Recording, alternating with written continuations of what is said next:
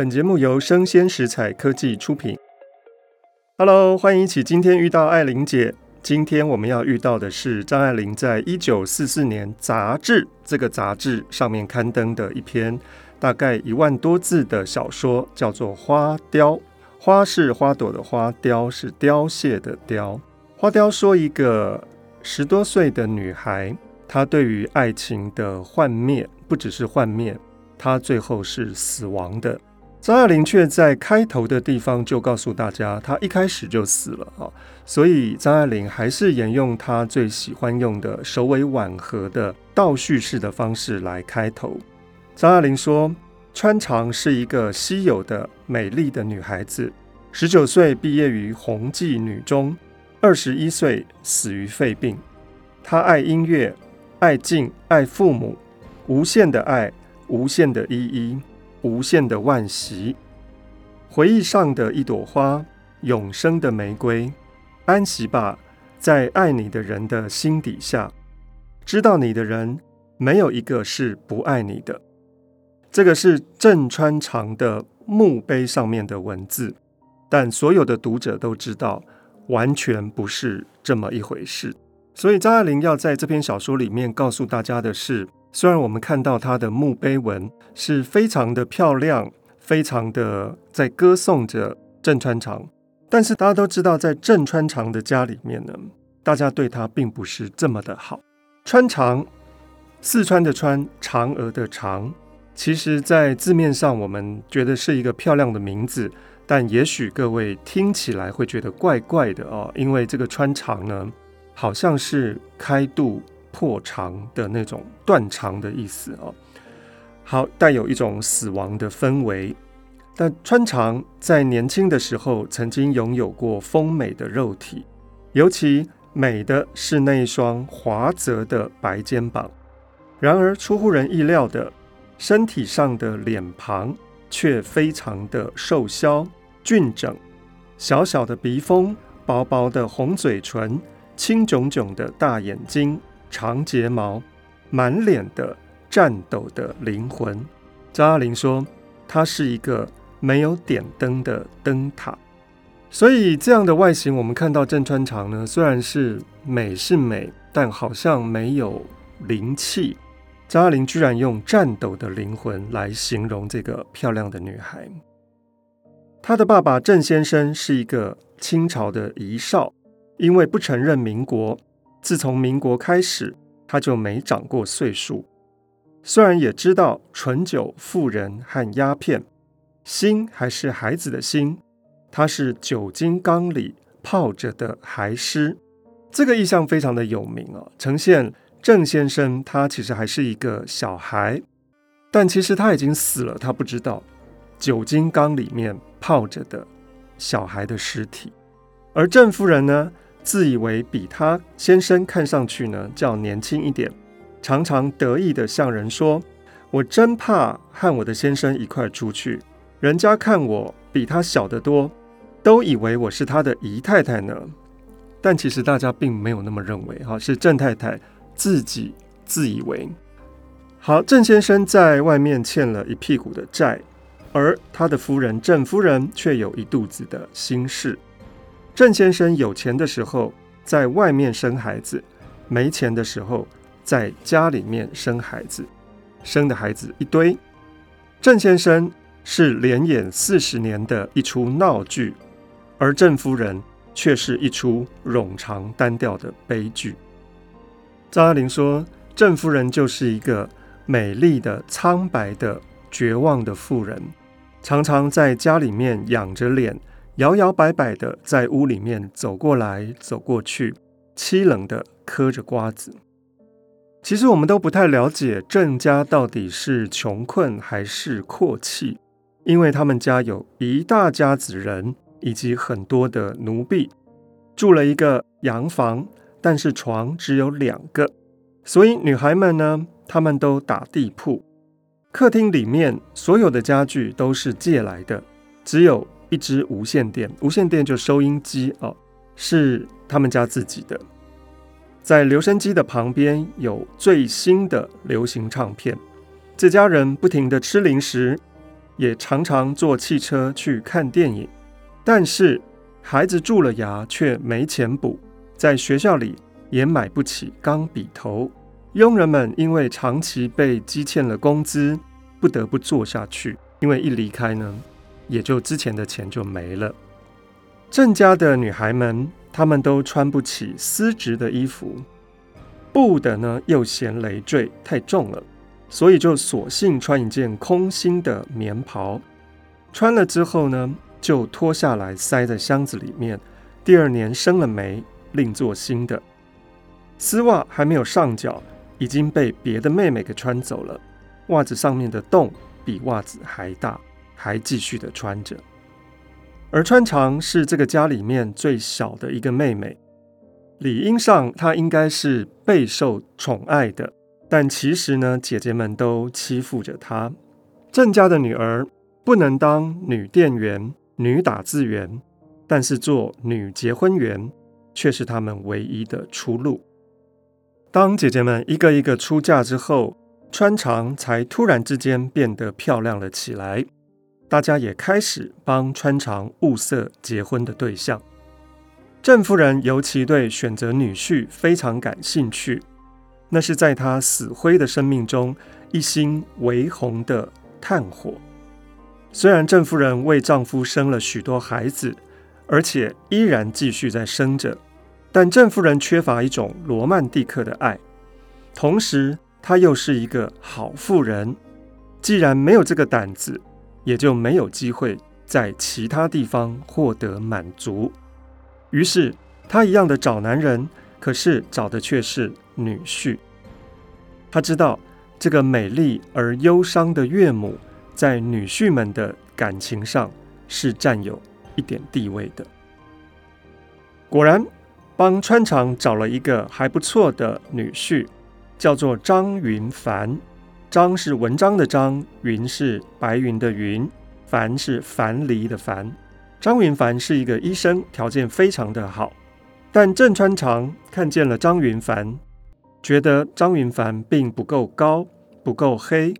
他的理想的第一个先决条件是体育化的身材，张云凡不是。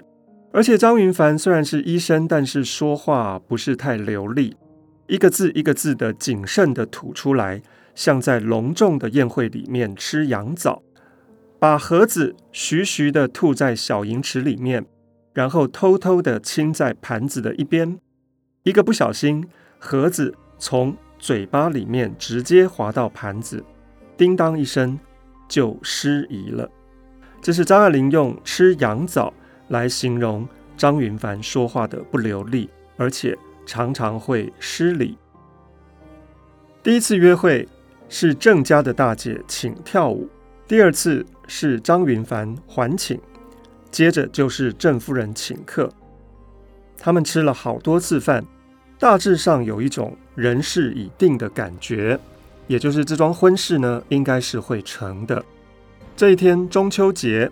张云凡来到郑家吃饭，他们家排场很大，端出了鱼翅来。但因为当天郑夫人跟郑先生吵架，所以郑夫人闹脾气，她不愿意到餐厅上面去吃。于是川长就上楼去请郑夫人下楼。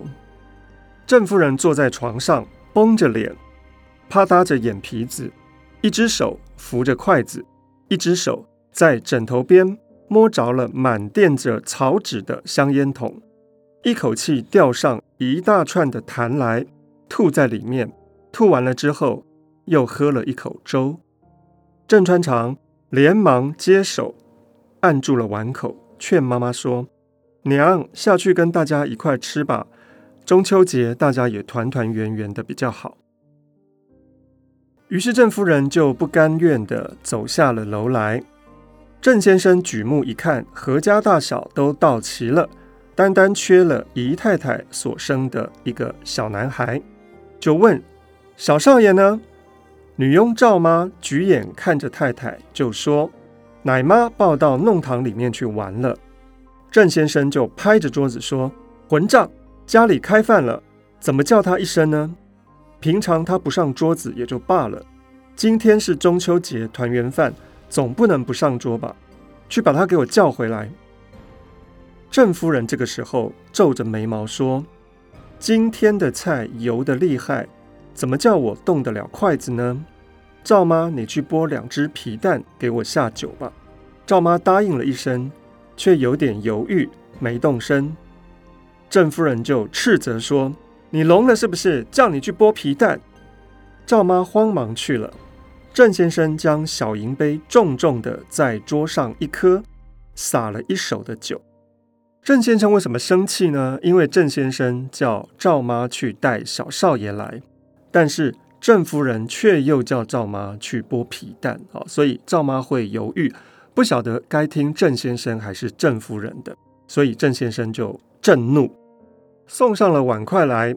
郑夫人把碗接了过来，夹了一点菜放在上面，说：“拿到厨房去吃吧，我见了就生气，下流胚子，你再捧着他，脱不了，还是个下流胚子。”郑夫人指的是。刚刚进来的那位小少爷，对一个小朋友生气，其实并不至于啊。但是郑夫人当然是把她的气出在这个小少爷上，因为她气的其实是郑先生。郑先生这个时候更气了，就说：“好，不要吃了，我们去买饼干。”于是打杂的就问说：“还是照从前一样买一块钱散装的吗？”郑先生点头。打杂的又说。那钱还是我先垫着吗？郑先生点头说：“快去快去，尽会唠叨。”打杂的说：“那可要多买几块钱吗？免得以后急着要都抓不着。”郑先生说：“多买了，我们家里哪里搁得住东西？下次要吃，照样还得现买。”郑夫人在里面听见了，就闹了起来，说：“你这是说谁？是说谁在那里吃东西？”我的孩子犯了贱，吃了婊子养的剩下来的东西，叫他们上吐下泻，不如让我死了吧。郑先生在楼梯上面就冷笑说：“你这个咒啊，堵他做什么呢？还上吐下泻呢？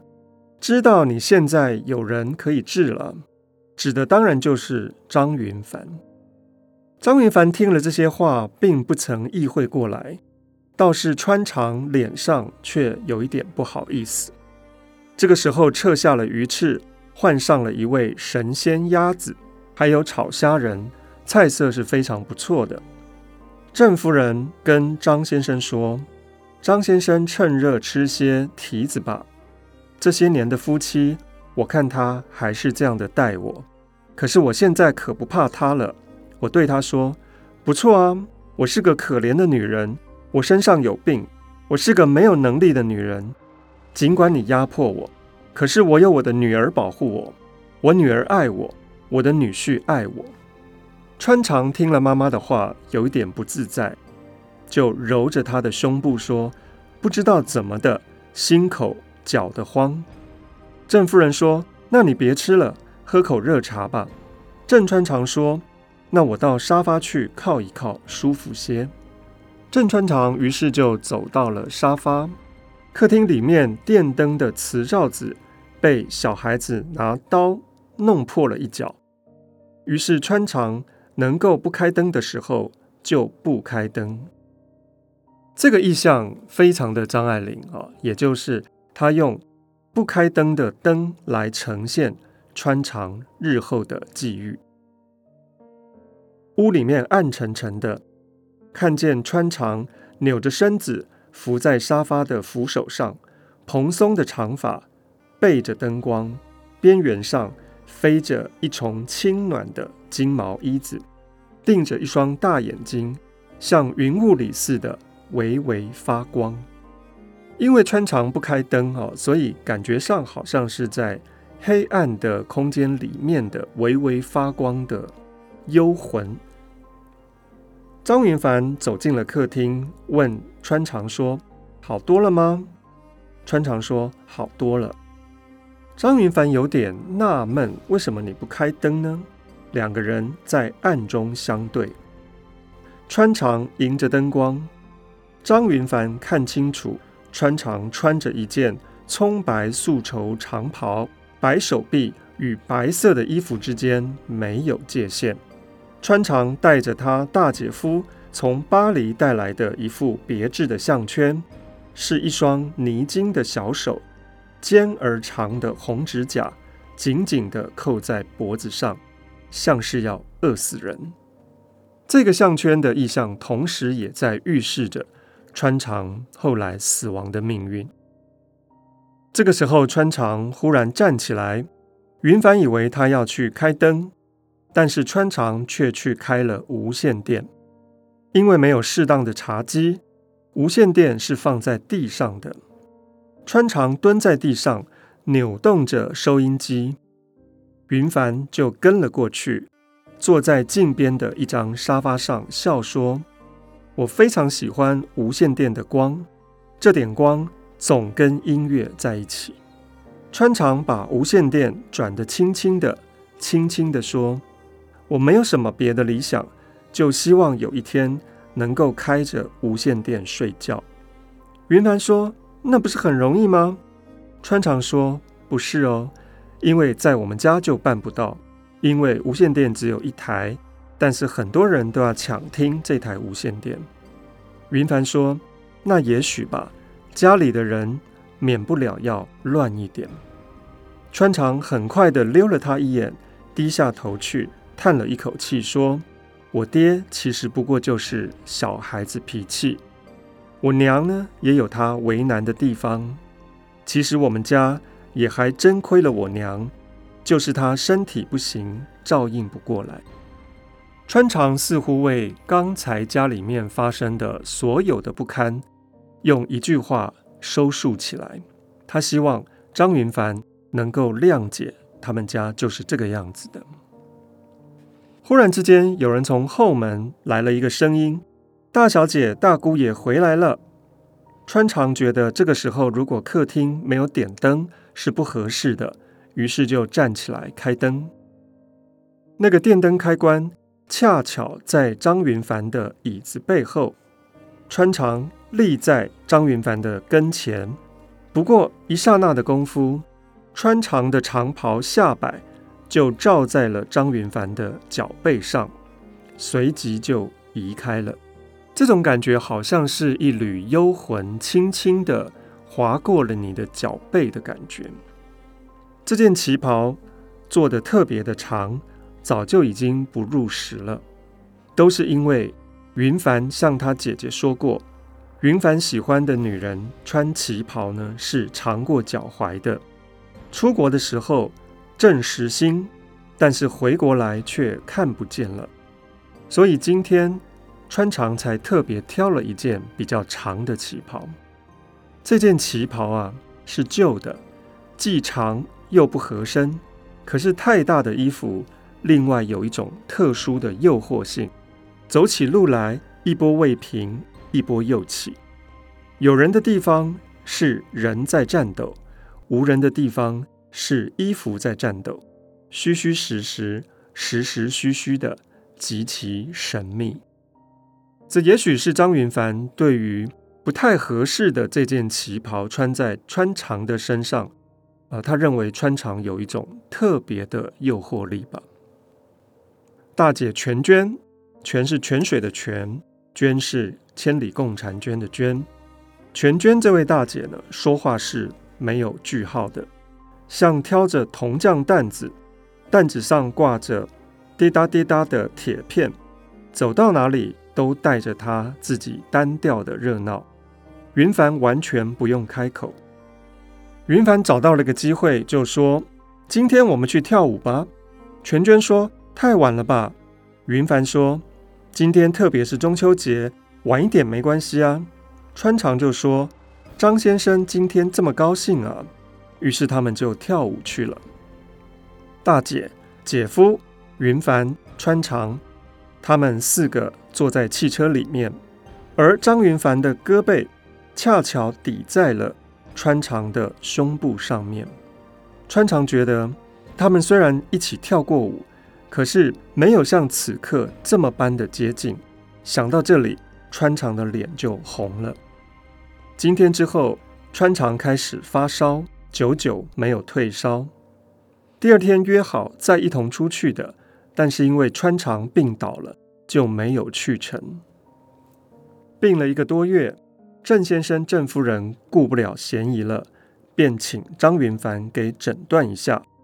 郑川常自幼身体健康，从来不生病的，没有在医生面前脱衣服的习惯。对于他来说，脱衣服就是一种体格的检查。脸上毫无表情，只有教徒般的愉悦。张爱玲说，病人也有几等几样的，在奢华的卧室里面，下着帘子，蓬着卷发。睡衣上面夹着白兔皮沿边的，床上披披的锦缎睡袄。现在的林黛玉也有她独特的风韵。川常可一件像样的睡衣都没有，穿着他母亲的白布褂子，已经许久没洗澡了，褥单也没换过，整个房间充斥着病人的气。郑川常病倒之后呢，从此。也就没有再康复。这篇小说的下半部，我们就会看到郑川常一步一步的走进没有光的所在，他的身体一天一天的丑怪孱弱。两年之后，当然之前的婚约可能就生了变数了。到底郑川长能不能够如愿的嫁给医生张云凡呢？我们下回分解。